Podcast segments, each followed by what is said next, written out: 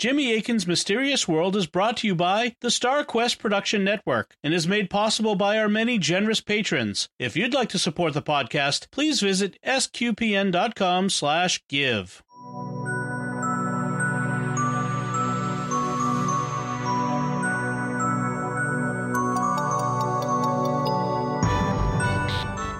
You're listening to episode 43 of Jimmy Akin's Mysterious World, where we look at mysteries from the twin perspectives of faith and reason. And in this episode, we're talking about weird questions again. That's right, it's our fifth Friday of the month, and so we're bringing you a special Weird Questions episode. I'm Dom Bettinelli, and joining me today is Jimmy Akin. So, Jimmy, can you remind the listeners what we're going to be hearing? Yeah, so this will be an episode from Catholic Answers Live, uh, which I do in conjunction with my day job. Uh, we produce, as you know, four new episodes of Mysterious World every month, at least in most months. Uh, sometimes we have a bonus episode, but we don't want to leave you hanging on a fifth Friday. So we have an episode of Catholic Answers Live, and this one is going to focus on unusual questions, including uh, do some medieval paintings show UFOs uh, and spacemen in them? Uh, could a priest or the Pope bless an entire ocean and make it holy water? Uh, what are the implications of artificial intelligence, including for self driving cars? Did Jesus or Mary ever get sick? What happened? What would happen religiously with the church if we colonized another planet? How would we communicate with their bishops and so forth? So, a lot of interesting stuff. And next week, we'll be back to talk about John Hendricks, the Tennessee prophet. I'm really excited about this one not very many people know about John Hendricks, who lived more than 100 years ago, but he's got a fascinating story. And if you don't know it already, don't look it up. You'll want, you don't want to be spoiled. You'll want to be there to hear it unfold as it happened. It is an amazing story, and I'm really looking forward to it. So uh, come back next week for that. And now let's answer some weird questions. Welcome to Catholic Answers Live, the program where you participate with your questions about apologetics and evangelization, including the most important theological, spiritual, moral, and social issues facing the world today. We're not taking live calls. However, we invite you to stay with us and enjoy the broadcast. Now, from San Diego, Catholic Answers Live. Hello, and welcome back to Catholic Answers Live. Thanks so much for being here with us. Hope you're having a fun Friday. We're we're going to have a little bit of fun this hour. Um, a popular new, I'm, I'm, quite sure it's popular, popular mm-hmm. new feature that we've been doing. This is actually our second time doing it. Offbeat questions with Jimmy Akin. That is, uh, we get all kinds of questions here at Catholic Answers, and uh, some of them are on beat, and some of them are a little bit offbeat. Uh, they're just uh, want to avoid downbeat questions. Yeah, would, uh, I don't think we have any downbeat questions. They are all upbeat, offbeat questions. Uh, questions that are you, you, are you familiar with these musical terms? Yes, that's where these all come from. Is music. Oh yeah. Okay. So, well, first of all, I should introduce you. This is Jimmy Akin, senior Howdy. apologist here at Catholic I Answers. already know you. We've been introduced. Uh, oh, there are other people listening. I did oh. not know if they told you that in the booth, oh. but other people are, are, listening. All right. So, give me that way. Da- radio downbeat. involves other people listening outside of the studio. We should have gotten him a radio. I knew we should have done that. we should have gotten him something to Okay, so that offbeat, changes things. I think I know what offbeat is. Uh-huh. Okay, so let's say you have a four four beat. One, right. two, three, four. Some offbeat would mean you're missing one of those. Beats. Yeah, which can be deliberate. Right. Like for example, in jazz, where you may have extra inserted notes that are off the main beat right. as a way of uh, creating interesting rhythms and melodies. Right. Okay, so upbeat. Uh, uh, well, upbeat. What does that mean? Actually, I don't know where. So upbeat and downbeat are um, they they have different meanings. They've come to mean metaphorically happy things are upbeat. Yeah. Sad or, or depressing things are downbeat. But that's not what it means in music. In music, the downbeat is the in uh, two two time. It's so two two time is frequently, um, for example, is frequently uh, characterized as having a boom chuck boom chuck boom chuck, oh, yeah. and the downbeat is the chuck. Oh. And it's, and it's important to, it, it's a forceful beat that you um, that you uh, can put your foot down on when you're dancing. So it doesn't exactly match up. It's just I think we made downbeat because mm-hmm. the association of down, down and and up yeah. are, are, embedded in human psychology right. as metaphors for better yeah. and worse.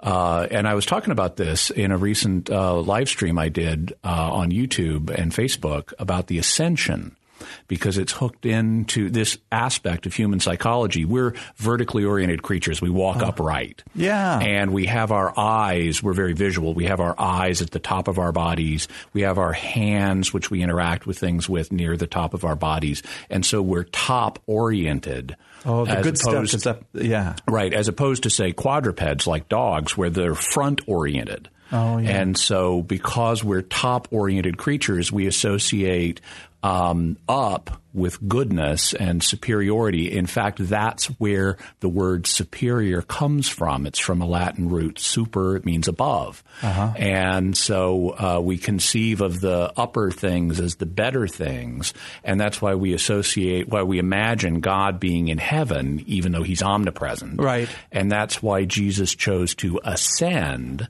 Yeah. as a way of showing us he's going to be with God. Yeah. Um, and so, It's that, kind of a grace builds on nature kind of thing. Exactly. Our, our nature assumes that up is good. Right. And so uh, he, in, in his grace filled moment, uses that as Mm-hmm. Yeah. part of uh, making us understand it. Uh, we would call this weird questions, I think, but that has a derogatory uh, implication. So offbeat Maybe. is a Yeah. You really? Because some of them are weird. some of the, yeah. Well, Uh, shall we? Let's. All right, let's start with Roy, uh, or no, Ray, excuse me, Ray. Um, and he asks Some ancient painting, paintings show spacemen and UFOs in them. Your opinion? Yeah. So th- now, what he's talking about here, and w- when we got these questions, I think there's a little more context. He's talking about like medieval art paintings. Oh. Um, and if you look in, and this is something if you watch UFO documentaries or read UFO books, you'll find them showing sometimes little uh, detail blow ups of parts of medieval paintings of various scenes that have interesting things in the sky.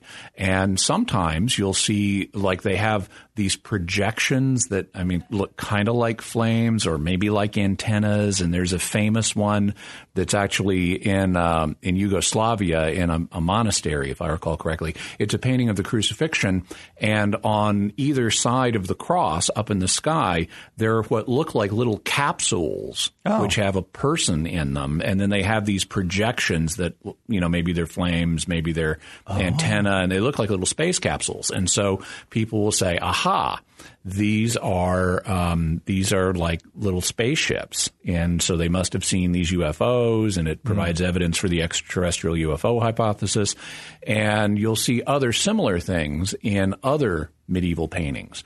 And um, the thing is, it looks that way to us because of our cultural background. Ah, yeah, yeah. But that's not really what's going on in these paintings. Mm-hmm. Um, and art historians know all about this because these paintings didn't come out of nowhere. They're part of a broad artistic tradition that developed over the centuries. And these are stock images that appear regularly in these paintings, and we know what they mean. In some cases, the figures that you'll see that have like maybe a face with these projections from it are angels. And the the projections are the radiance of the angel's holiness. Oh, I see. In other cases, like this famous one that has what looks like little space capsules, um, actually they are the sun and the moon, and they're part of the of a tradition in uh, medieval and Renaissance art of depicting the sun and the moon as witnesses to Jesus' crucifixion. So it's like nature is testifying to Jesus, but just like people today will draw faces on the sun, or you've got the man and the moon, and they'll have rays coming out of the sun and the moon, little projections to symbolize the light coming from them. Yeah. Well, that's what's happened here. It's just this is on a style, a- a particularly stylized end of the spectrum, but you see the sun and the moon in these positions across a wide swath of paintings. And if you want documentation about all this, um, there's an Italian art historian uh, named Diego Cuoghi, and I'll spell that so you can look him up. But he's he's done uh, a bunch of work on the web documenting this these artistic traditions and showing you that no, in fact, these are not UFOs. So uh, if you want to look that up online, just uh, Google Diego D I E G O Cuoghi, C U O G H I, and UFOs. And it'll come right up, and you can look at his page. He's got all of the. There's an English version of his page. You can look at, uh, you know, his own screenshots of these paintings and and how they relate to each other and so forth. That's very cool. It's interesting how we uh, we read back what we what has kind of developed in our consciousness. Yeah. Of this 19, I guess the 1950s flying saucer image. Yeah. Well, hey, I, I see that in a painting from uh, Yugoslavian. Uh, what'd you say it was? A monastery. Yeah.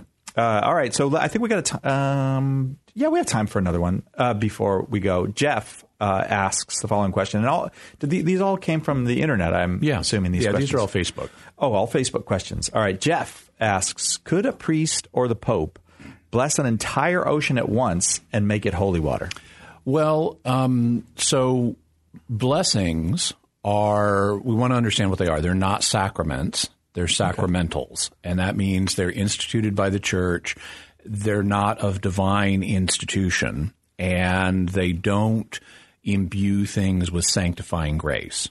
Um, when we when we uh, when the church blesses something, it involves asking God. It, when the church blesses an object in particular, it involves asking God to help us in the use of this for some purpose. Um, like if uh, if we are saying a blessing over food, we're asking God to help us be nourished by this food, and you know not to be harmed by it in some ways. Uh, and so you know there that can cover a variety of things, but the essence is we're asking God to do something to help us with respect to this object. Now, also. Uh, blessings are subject to the because they're an institution of the church. Um, the, they're under the church's authority in a way that the sacraments are not, because the sacraments are given to us by God. And so, what happens in a uh, what happens in a blessing is subject to the church's authority, and so the church can, for example, authorize some people to perform a, a, a, blessing in its name, but not others. And so there are some blessings only a priest can do. There are some blessings that lay people can do. There are some that only a bishop can do. And so oh. it kind of the way the blessing works determ- is determined by the parameters that the church has set for the blessing and how the church understands it. Well, um, when you look at blessing, the blessing for holy water outside Mass, it doesn't mention anything about blessing an entire ocean. Um, it's kind. This is kind of a please don't eat the daisies situation. Um, that's a reference to an old book that was uh, by a humor columnist who had uh, was throwing a dinner party, and she um, gave her children lots of rules about how what they must not do at the dinner party to keep from messing it up, mm-hmm. and she neglected to tell them, "Please don't eat the daisies." um, so uh-huh. that's what they did. And so this is a situation that the legislator really didn't envision. Having said that, uh, any reasonable person looking at the legislator's intent mm-hmm. would say that when the Pope authorized the blessing for holy water outside of Mass, he did not intend it to be applied to entire oceans. I so I would yeah. say that a priest is not authorized to do that. Um, but that leaves us with the case of the Pope because it's the Pope oh, who right. sets the parameters. And so, hypothetically speaking, I would say the Pope could uh, bless an entire ocean. Now, he probably wouldn't want to. It'd probably be a bad idea because it would be a cause of mockery if if you know oh. around the world of hey guess what? The pope you know in his recent visit to hawaii made the entire pacific ocean holy water. Right. You know is that really going to lead people to god? But since we're doing a kind of off the wall question show yeah. i would say hypothetically the pope could do that. And i brought in the book of blessings uh, and I have here because you know people will want to know well exactly what does this blessing entail. There are different versions of the blessing, but here's the one from the most recent book of blessings. Uh, when the actual water is blessed, this is what the priest says: "Blessed are you, Lord, all powerful God." Who in Christ, the living water of salvation, blessed us and transformed us. Grant that, so here's where the rubber hits the road. Grant that when we are sprinkled with this water or make use of it, we will be refreshed inwardly by the power of the Holy Spirit and continue to walk in the new life we receive at baptism. So that's what's being asked Oh, in yeah. the blessing of water outside of Mass. And hypothetically, if a Pope uh, chose to, I would say he could turn an entire ocean into into holy water for those purposes. Yeah. So that when we sprinkle ourselves with us or make use of it, we're reminded of these things, and God Mm-hmm. will give us some of His grace and help us walk in the Christian life. Well, uh, thanks, Jimmy. It's offbeat questions today uh, at Catholic here at Catholic Answers Live. Offbeat, unusual, off the wall questions, questions we don't normally get a chance to get to, but often produce fascinating answers. Like could a pre- uh, could a priest or the Pope bless the ocean? More of those with Jimmy Akin right after this on Catholic Answers Live. Hi, this is Cy Kellett. It's easier than you may think to have a Catholic Answers speaker at your conference or parish event. We've got the speakers. Fired up and knowledgeable Catholic Answers speakers have their bags packed and are ready to come see you. Go to CatholicAnswersSpeakers.com to find out just how easy it is to have a Catholic Answers speaker at your next event. That's CatholicAnswersSpeakers.com. Carlo, get your feet off my suitcase. Tim Staples here. Since May is the month of Mary and Mother's Day, I'm offering a great opportunity for you to help yourself, your family, and your friends to get to know our Blessed Mother more deeply than ever before. And to help make that happen, we're offering my book, Behold Your Mother, a biblical and historical defense of the Marian doctrines for only $9.95. Folks, that's over 45% off the regular price. From her Immaculate Conception to the Annunciation, from her title as Mother of God to her perpetual virginity, from her assumption into heaven to her role as co-redemptrix. I'll give you all the facts and back them up with solid biblical evidence in a way that's easy to read, remember, and understand. Make this May the month you, your friends, and your family grow closer to the Mother of the Church, our Mother Mary. To get your copies of Behold Your Mother, call 1 888 291 8000 or log on to the shop at Catholic.com. Homeschool Connections, an online provider of courses for your Catholic homeschool, is a sponsor of Catholic Answers Live. Homeschool Connections website is homeschoolconnections.com. A lot of people think that street evangelization involves yelling out of a bullhorn telling people that they're going to hell. Not so with St. Paul Street Evangelization. Our methods are non-confrontational and effective. We simply offer information on the Catholic faith along with rosaries, miraculous medals, and prayer. Pope Francis wrote about how beautiful it is to see street preachers joyfully bringing Jesus to every corner of the earth. Street evangelization is fun and fruitful. Join us today at streetevangelization.com. Not taking live calls. However, we invite you to stay with us and enjoy the broadcast. This is Catholic Answers Live. Welcome back to Catholic Answers Live. I am Cy your host. Jimmy Akin, senior apologist here at Catholic Answers, is our guest. Jimmy is the author of A Daily Defense 365 Days Plus One to Becoming a Better Apologist, among many other things. And uh, we like we have fun with Jimmy because he lets us ask him weird questions. He doesn't. And I try to give him straight answers. yeah, straight answers to weird questions. Hey, there's an, a title to the um this show as well. Uh, we titled the show "Offbeat Questions." Uh, we get all kinds of questions at Catholic Answers, and so we thought we'd share some of the most unusual with you and see what kind of answers Jimmy can come up with. Rainier on uh, Facebook asks. As a Catholic working on the algorithm on a self-driving car, how would you solve a, tro- a trolley problem? Kill one person or five? What if you program for the former and the one person ended up being an escaped convict and the five are nuns? How do you morally solve this trolley problem? Okay, so for people who may not be now, I know Cy, you're familiar with the trolley problem. Yes. Um, eh, but not everybody is, so I'll explain briefly what it is. The trolley problem is a thought experiment that was first proposed by the philosopher philosopher Philippa Foot back in the 1960s, and uh, in it, and there are a bunch of versions of it that are designed to help us tease out our ethical intuitions and what principles they contain about about what to do in various situations. The um, the original version of the trolley problem goes something like this: Suppose you're on a trolley coming down the street, and uh, and it's it's out of control. It's and on the track in front of you are five people that you will run over if nothing changes. Okay. But you have the option uh, on the trolley of pulling a lever that will divert the trolley onto a side track. But on that side track is a single person, uh, just one person. And so, do you pull the lever or not? If you uh, don't pull the lever, five people are going to die. But if you do pull the lever, you've taken a positive action that will lead to the death of one person mm-hmm. versus merely passively allowing something to happen the other way.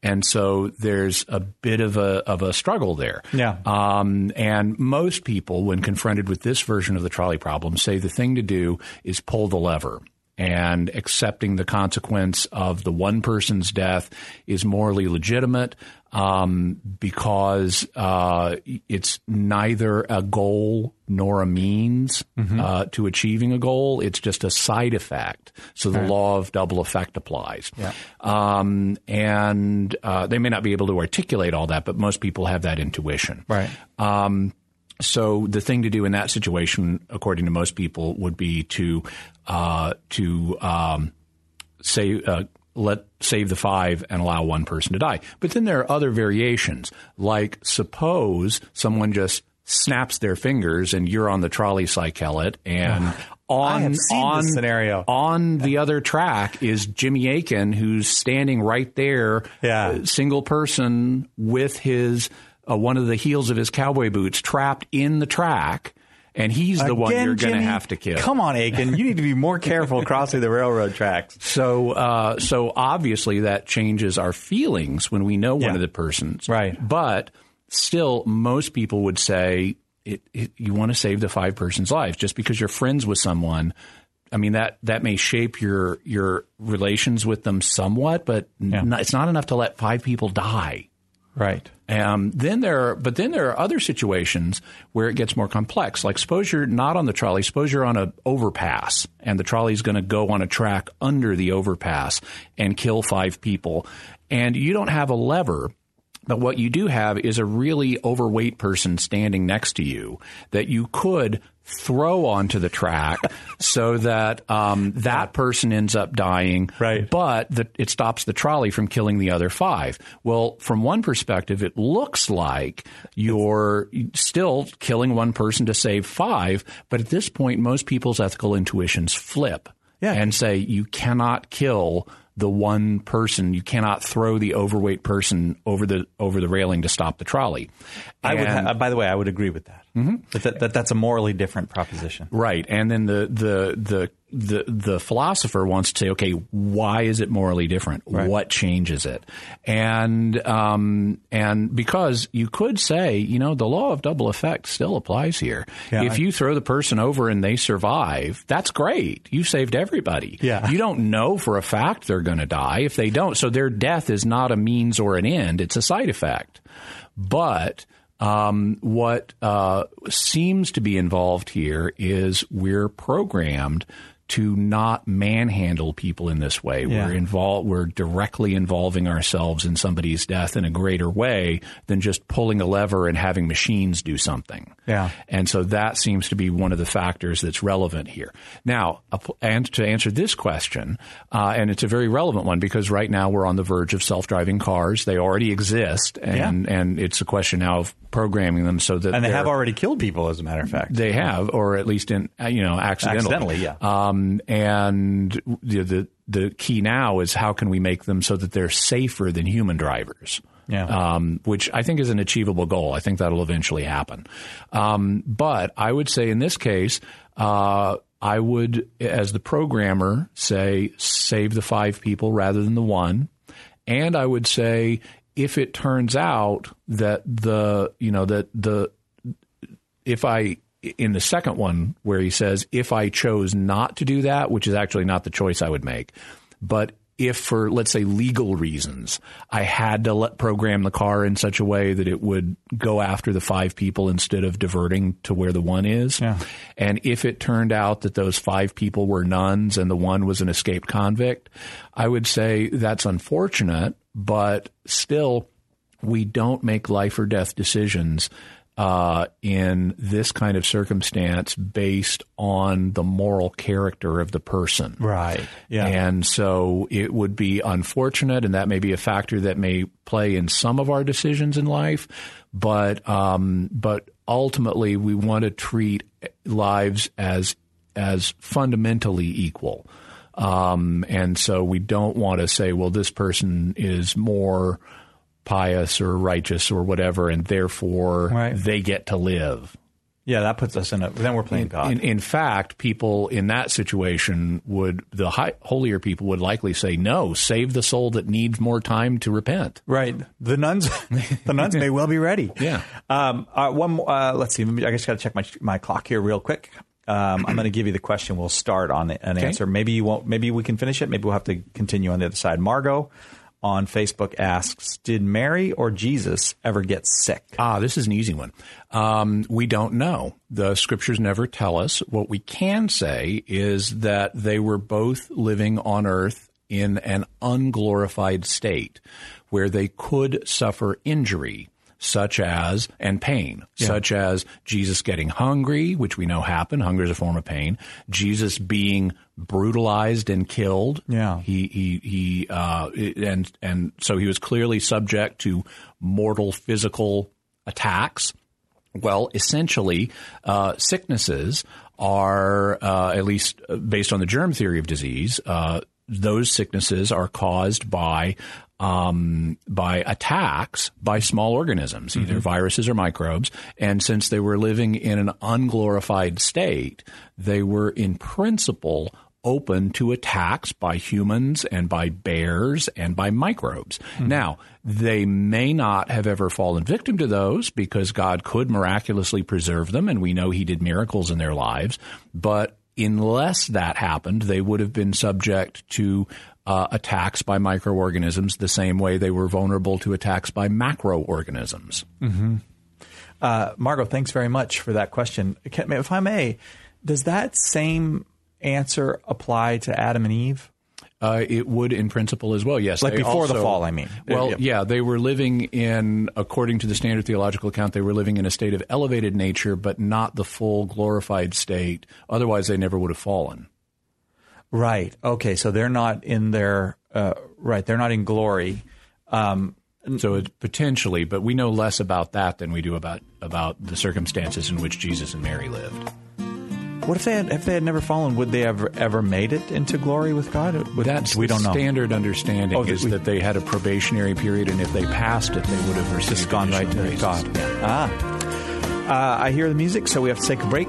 We're covering offbeat, strange, off the wall, weird questions today. We get so many questions here at Catholic Answers. Taking the weird ones today for a little bit of fun on Friday with Jimmy Akin. More of that after this on Catholic Answers Live. Stay with us for more Catholic Answers Live. God helps those who help themselves. Preach the gospel always. When necessary, use words. We all hear sayings like these and we assume they come from the Bible, the saints, or famous Christian writers. Nobody can seem to place their origin, but by sheer repetition, they've acquired a halo of truth. In my new book, What the Saints Never Said, I look at over 40 of these well known sayings and track them back to their original sources. You'll be surprised at what I found. Some are close to what was really said, many were misattributed or twisted beyond their original meaning, and more than a few of these sayings were simply made up. I hope by setting the record straight, I can make you aware of the theological errors that can lead us away from the faith and offer you authentic quotes from scripture, saints, and scholars that will draw you closer to our faith. Get your copy of What the Saints Never Said by calling 1 888 291 8000, by visiting the shop at Catholic.com, or by asking for it at a good Catholic bookstore near you. We live in an age of indifference. Does truth exist? Maybe. Is there a God? Who knows? Does it matter what religion you believe in? Probably not. If you think so, fine. I'm spiritual, but not religious. Apologist Matt Nelson says this indifference is the great spiritual sickness of our age, a product of the relativism that dominates our culture. And rather than remain indifferent, he did something about it. In his new book, Just Whatever, Matt looks at the different kinds of indifference you likely encounter in your friends and family members, and maybe in yourself, and offers an antidote to the problem that plagues our age. Order your copy of Just Whatever today by calling 1 291 8000, logging on to the shop at Catholic.com, or asking for it at a good Catholic bookstore near you. Catholic Answers Live is on EWTN television. Catholic Answers Live is one of the longest running and most listened to Catholic radio programs of all time, and now it's also a TV show. I think you'll really get a different take from the TV show. The Bible quote or catechism paragraph the speaker is explaining can be put up on the screen, along with helpful graphics and other related material that really bring the topic to life. Catholic Answers Live, TV, Saturday at 5 p.m. Eastern on EWTN television.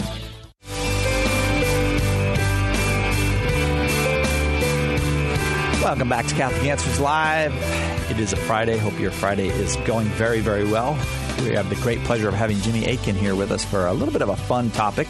Uh, we get into some serious stuff. I mean, we got into this the law of double effect or mm-hmm. uh, last uh, last question. It's a little downbeat, but uh, that was a little downbeat. Let's pick it up here. mm-hmm. But we have a lot of fun be- uh, because we get to ask weird questions when we do this show with Jimmy, and these questions uh, come to us via Facebook, and they are among the strangest questions we have gotten, and they're a lot of fun to answer. And Jonathan on Facebook, Jimmy asks, uh, if we were to colonize another planet in the future, how would the Catholic Church on Earth communicate with the representatives, bishop, church, with presiding priest or uh, residing priest, lay congregation on the other planet.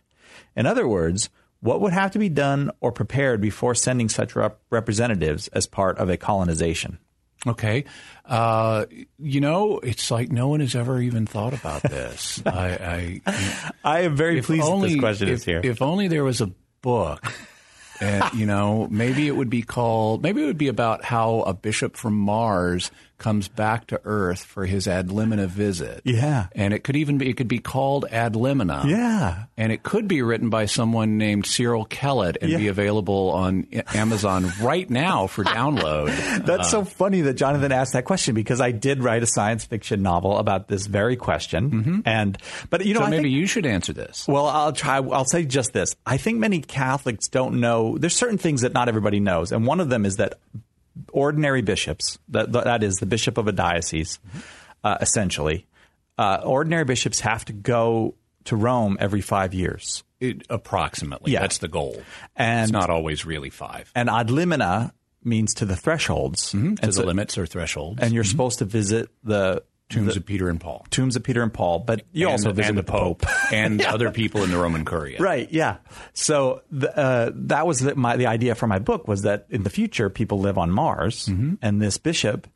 Um, who was born on Mars has to go to Rome for his mm-hmm. first ad limina visit. Mm-hmm. And now the thing is, I think Jonathan might be talking about interstellar right. type things because it's very easy to communicate with Mars. It takes a few minutes. There's a delay, About twenty minutes. But yeah. but um, so yeah, so go ahead. You can. Oh, okay. So, it, well, in terms of communication with them, so there are sort of two parts to his question. One is communication.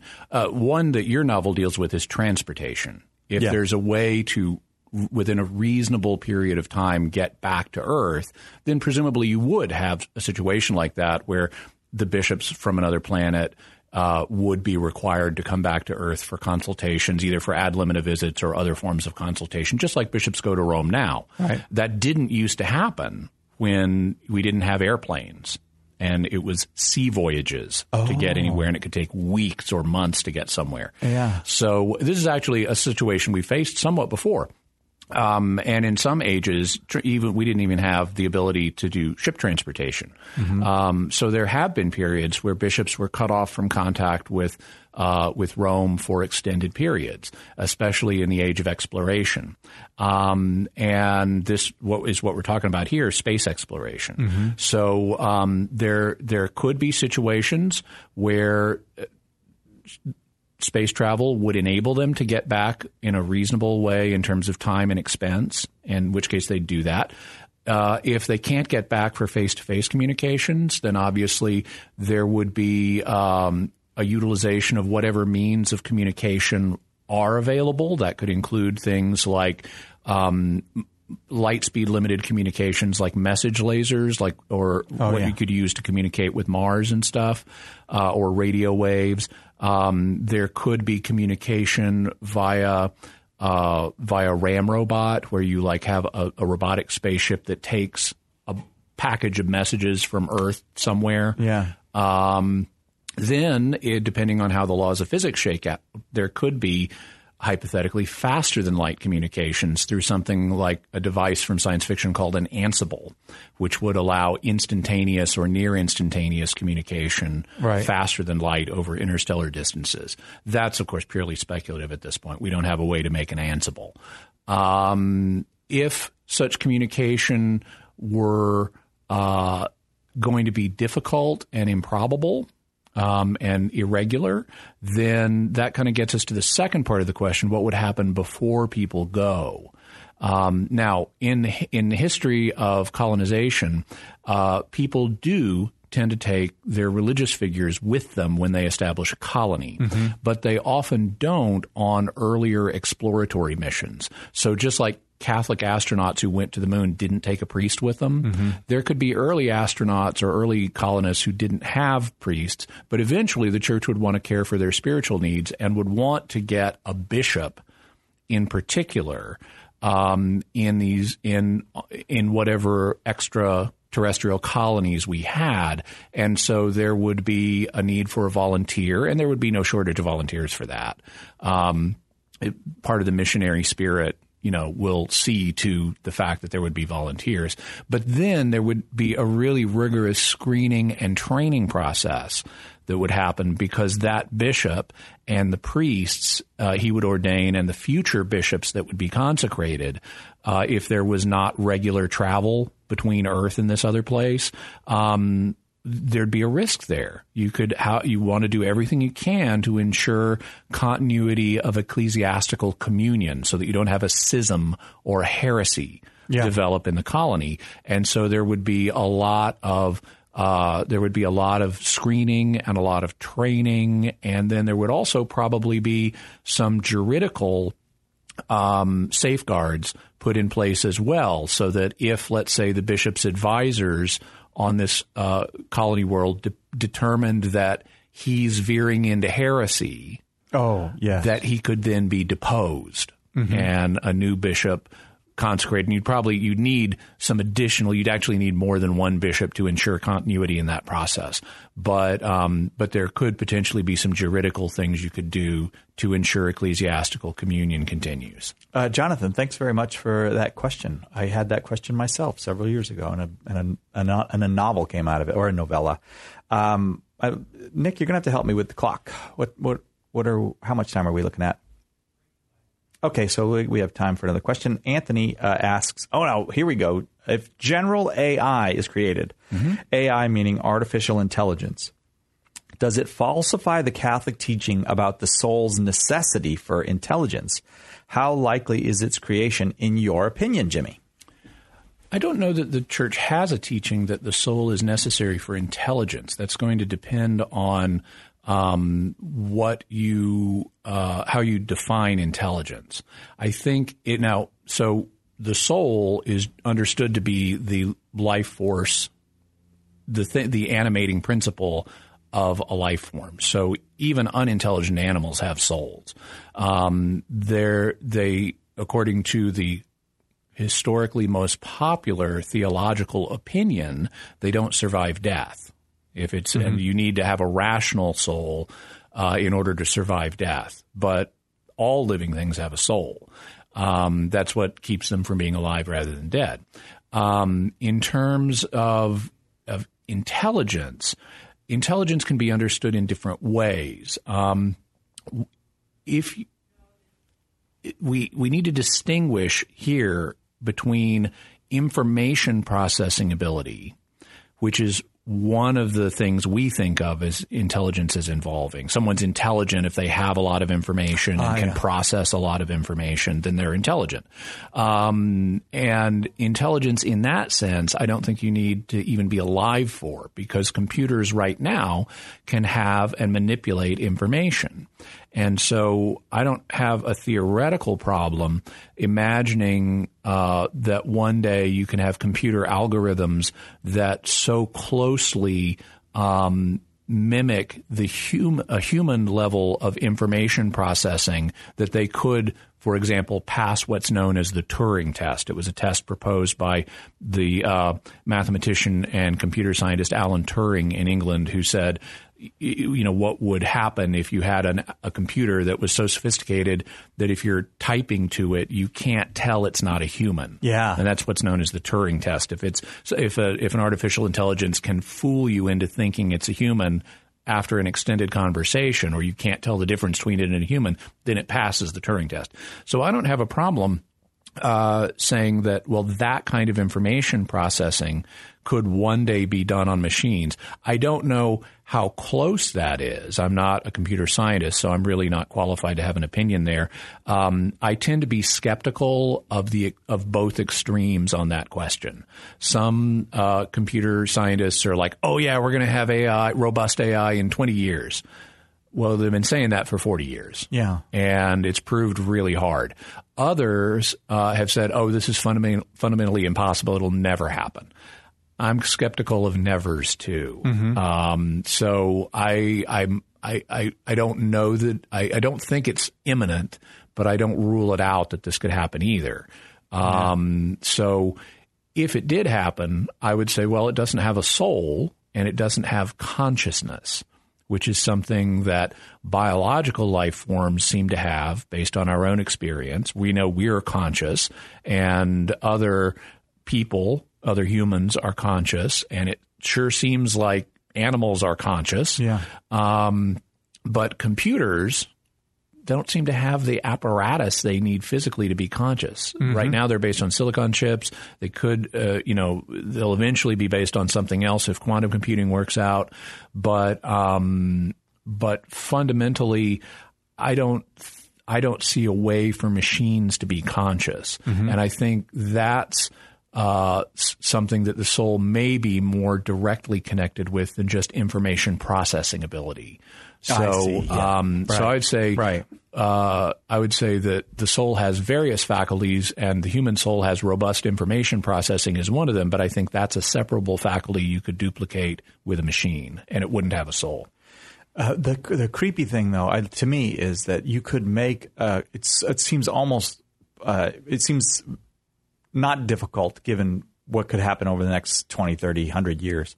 That you could make a, a, a thing, a, a, robot or whatever, that mimics human beings very, very well so that you could not distinguish between yeah. the robot and the thing. And then people are, that's be very confusing to us. Mm-hmm. It's, and potentially very uh, dangerous because one of the things that happens when you do have uh, artificial intelligence achieve a certain skill level is it then exceeds dramatically what humans can do because it has faster information processing. Oh yeah. So I've seen like videos of where they have hooked up a, a, learning a primitive AI, but it's like it's got a learning algorithm that learns how to play a game, and you'll watch it playing Pong or something, and or you know a Tetris like game or something, and it'll take it a few hours, and it's experimenting randomly and figuring out how to play this game, and then it hits a tipping point where it suddenly knows how to play the game and wins infallibly every time. Yeah.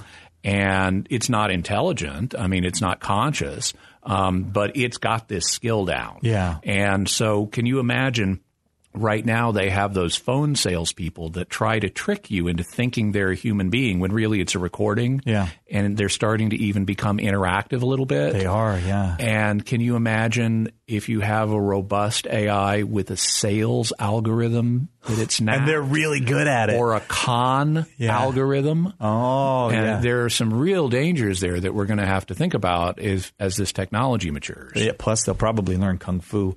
Uh, we'll take a quick break. We'll be right back with more weird, strange, odd questions on this Friday with Jimmy Akin on Catholic Answers Live right after this.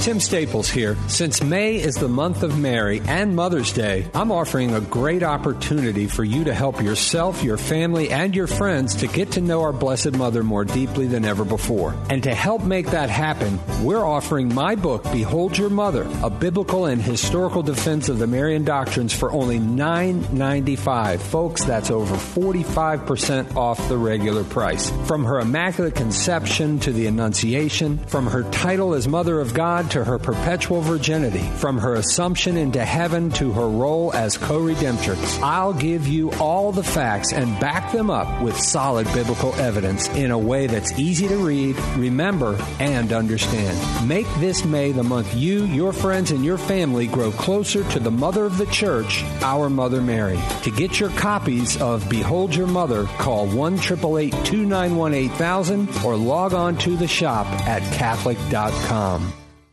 Are faith and science compatible? Join us this September 27th to the 30th as we tackle the topic of Catholic Answers 5th National Apologetics Conference Faith and Science, a lively and inspiring event designed to jumpstart your faith. Visit CatholicAnswersConference.com or call 1 291 8000 today to register. That's CatholicAnswersConference.com.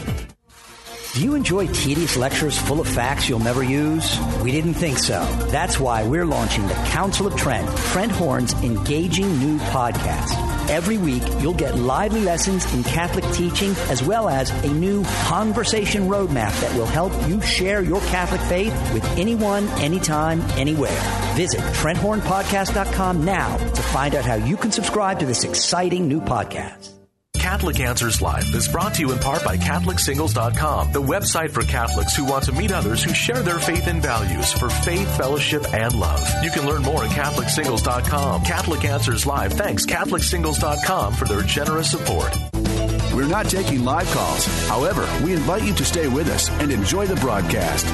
This is Catholic Answers Live. Welcome back to Catholic Answers Live. So happy to have you with us on this Friday as we take weird questions, strange questions, out of the ordinary questions. Jimmy Akin is our guest. Jimmy? Yeah, I uh, realized I said something backwards earlier in the show about downbeats. Okay. When the downbeat is the accentuated beat, and it's usually on the first. Oh, of, okay. Of the Oh. of a measure. So, like in a boom chuck, it's the boom.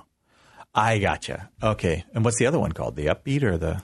Or do we know? Um, it, it it there can be more than one. Oh, that's other, right. Other Yeah. beat So depending on the time signature you're yeah. using. Uh, well, thanks for clearing that up. Yeah. Because I'd have left here with a completely wrong impression about down. I like to correct things when I can. Yeah, I know. Um, uh, okay, so the, here's a question uh, that Lo- Lauren asks on Facebook, and I'm interested in this because uh, it, it's a question about lying, but it's also a question about somebody I've never heard of. Lauren asks, "Is it moral or in any way permissible to lie to a Cyberman?" Okay. Actually, I was surprised because this came from more than one person. Really? Yeah. So I guess maybe some people out there have been discussing lying to Cybermen. Um, so uh, Cybermen are a uh, um, transhumanist race of people on the television show Doctor Who. Oh, And so they're like humans that have been augmented by mechanical means.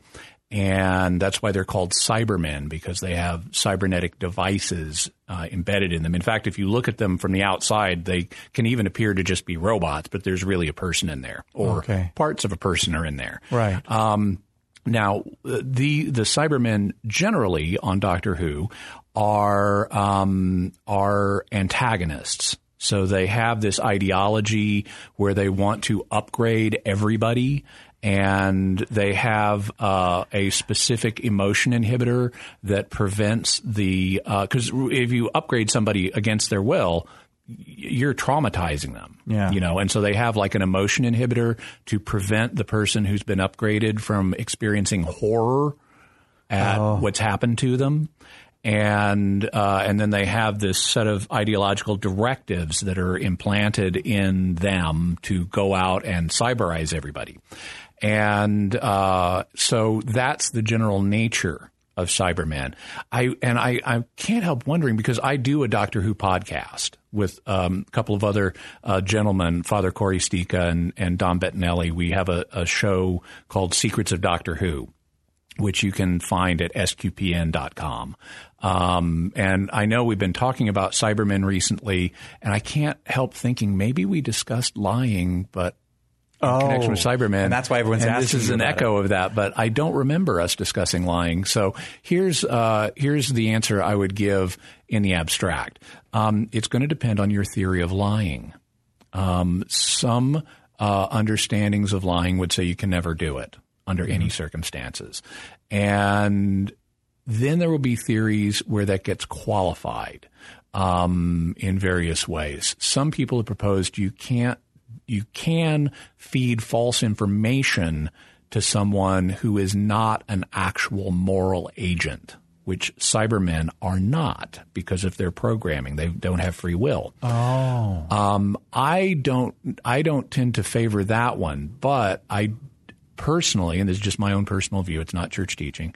Um, I tend to favor the ethical traditions that say that lying in tactical circumstances, such as in wartime, uh, can be legitimate. So you can do things like feints and and things like that to think make an enemy think you're going to attack at one point when really you're going to attack somewhere else, um, and uh, and those just seem essential to the conduct of war, which is legitimate in principle as a means of legitimate defense. And so, um, and similarly, I think it's okay to lie to Nazis about whether you have Jews in your attic. And I have a theory about that goes into that. I think essentially when you lie to someone, you're damaging their belief system the same way if you punch someone, you're damaging their body. Okay. And just as, and so I view lying as a form of damage. But there are situations in which it's legitimate to damage somebody, either physically or mentally, as a form of defense. And so, uh, since Cybermen are aggressors, uh, you could uh, deceive them legitimately the same way you could punch them legitimately, or in their case, expose them to gold dust because it clogs their vents.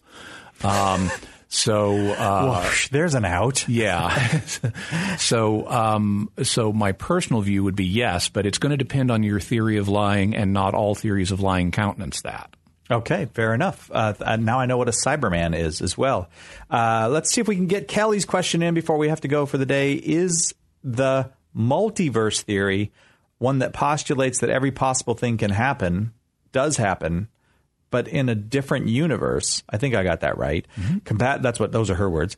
Uh, compatible with at all with Christianity. Uh, so there are different theories of how there might be multiple universes. Some of them are would only postulate a small number of alternative universes. Some would postulate a very large but finite number of other universes. And then there are versions that would postulate an infinite number of universes. But the thing is, there's more than one kind of infinity. And so even if you say there are infinite universes, that doesn't guarantee that every possible thing happens in them. Having said that, um, the creative power of God is infinite, and God is ha, is the absolute form of infinity. So God is capable, by His omnipotence, of creating every possible logical state of affairs that uh,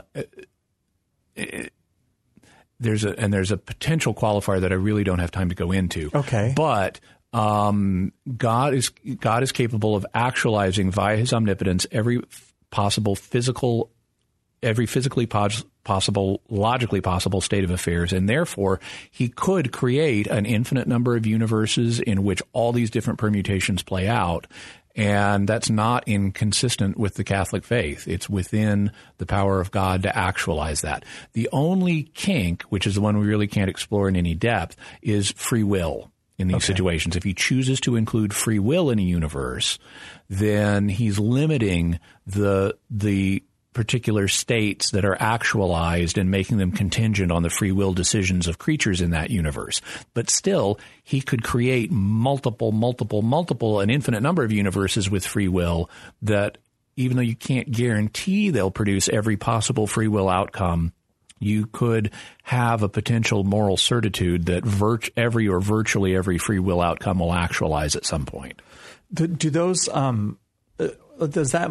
I'm not quite sure how this works, but do, do, does that kind of multiverse theory uh, give us the idea that there's another person like me there? If the, well, even if there even if there are just a very large but finite number of of universes, eventually it it can be quite plausible that there would be someone who would be very very similar to you or even identical to you. Uh huh. That, that's so freaky. But but it, it but it is pre- presented. But it's not you. But no, it's not me. Right. Um, but it's presented as a physical possibility by modern physics. Correct. It- it's not known, but it's certainly a, one of the possibilities that's presented. That's correct. And but and you're saying there's not a there's not a logical objection to it from the Christian point of view either. Not from a Christian point of view, no. God can God, we don't want to limit God's creative ability. He can do anything logically possible. Uh, that is a very cool question. Uh, thank you very much for that question, Kelly. Uh, oh, and I should say, logical possibility means the terms involved don't contradict. Right. Like married bachelor Yeah. or four sided triangle. God can make all kinds of bachelors, but none of them are married. God can make all kinds of triangles, but none of them have four sides because then they wouldn't be triangles. right. So God can't make a universe in which there's no God Correct. Because Yeah. Mm-hmm. so they, there's God everywhere in all of them. Yeah. Um, and so, and also, would there be an internal thing where, okay, so say God, let's just keep it at 2 Mm-hmm. Nothing in universe two could logically contradict the possibility of universe one. Like you can't Mm-hmm. say, um, I, I mean, I guess the basic one would be uh, that uh, universe two do, can't exist in a as a sole universe. If there's two universes, that's a logical That would impossibility. be yeah, that would be a logical contradiction. But there probably are internal things that can't happen as well. Correct, Or- depending right. on the rules that God sets up. Now, uh, divine logic applies to all universes, Oh, yeah. but in addition to that, he can set up the laws of physics differently in different universes. When you say divine logic, that, that means that it's, you can't say that there's no good or evil. In one of these, because that's all rooted in God's eternal nature, Yeah. which applies everywhere. I love weird questions on Friday. Thanks for doing this with us, My Jimmy. pleasure. Uh, we have more questions. I note. Shall I I hope we can do another show. yeah, we'll save these questions for the next time. And you can always uh, email us at uh, radio at catholic.com if you have a strange question that maybe you even, you've been uh, uh, reluctant to ask. No, we love them for the Weird uh, Questions show, Strange Questions. Uh, the actual title is Offbeat Questions with Jimmy Akin. Uh, that does it for us. Jesus Christ is the light of the nations. And we'll see you next time on Catholic Answers Live.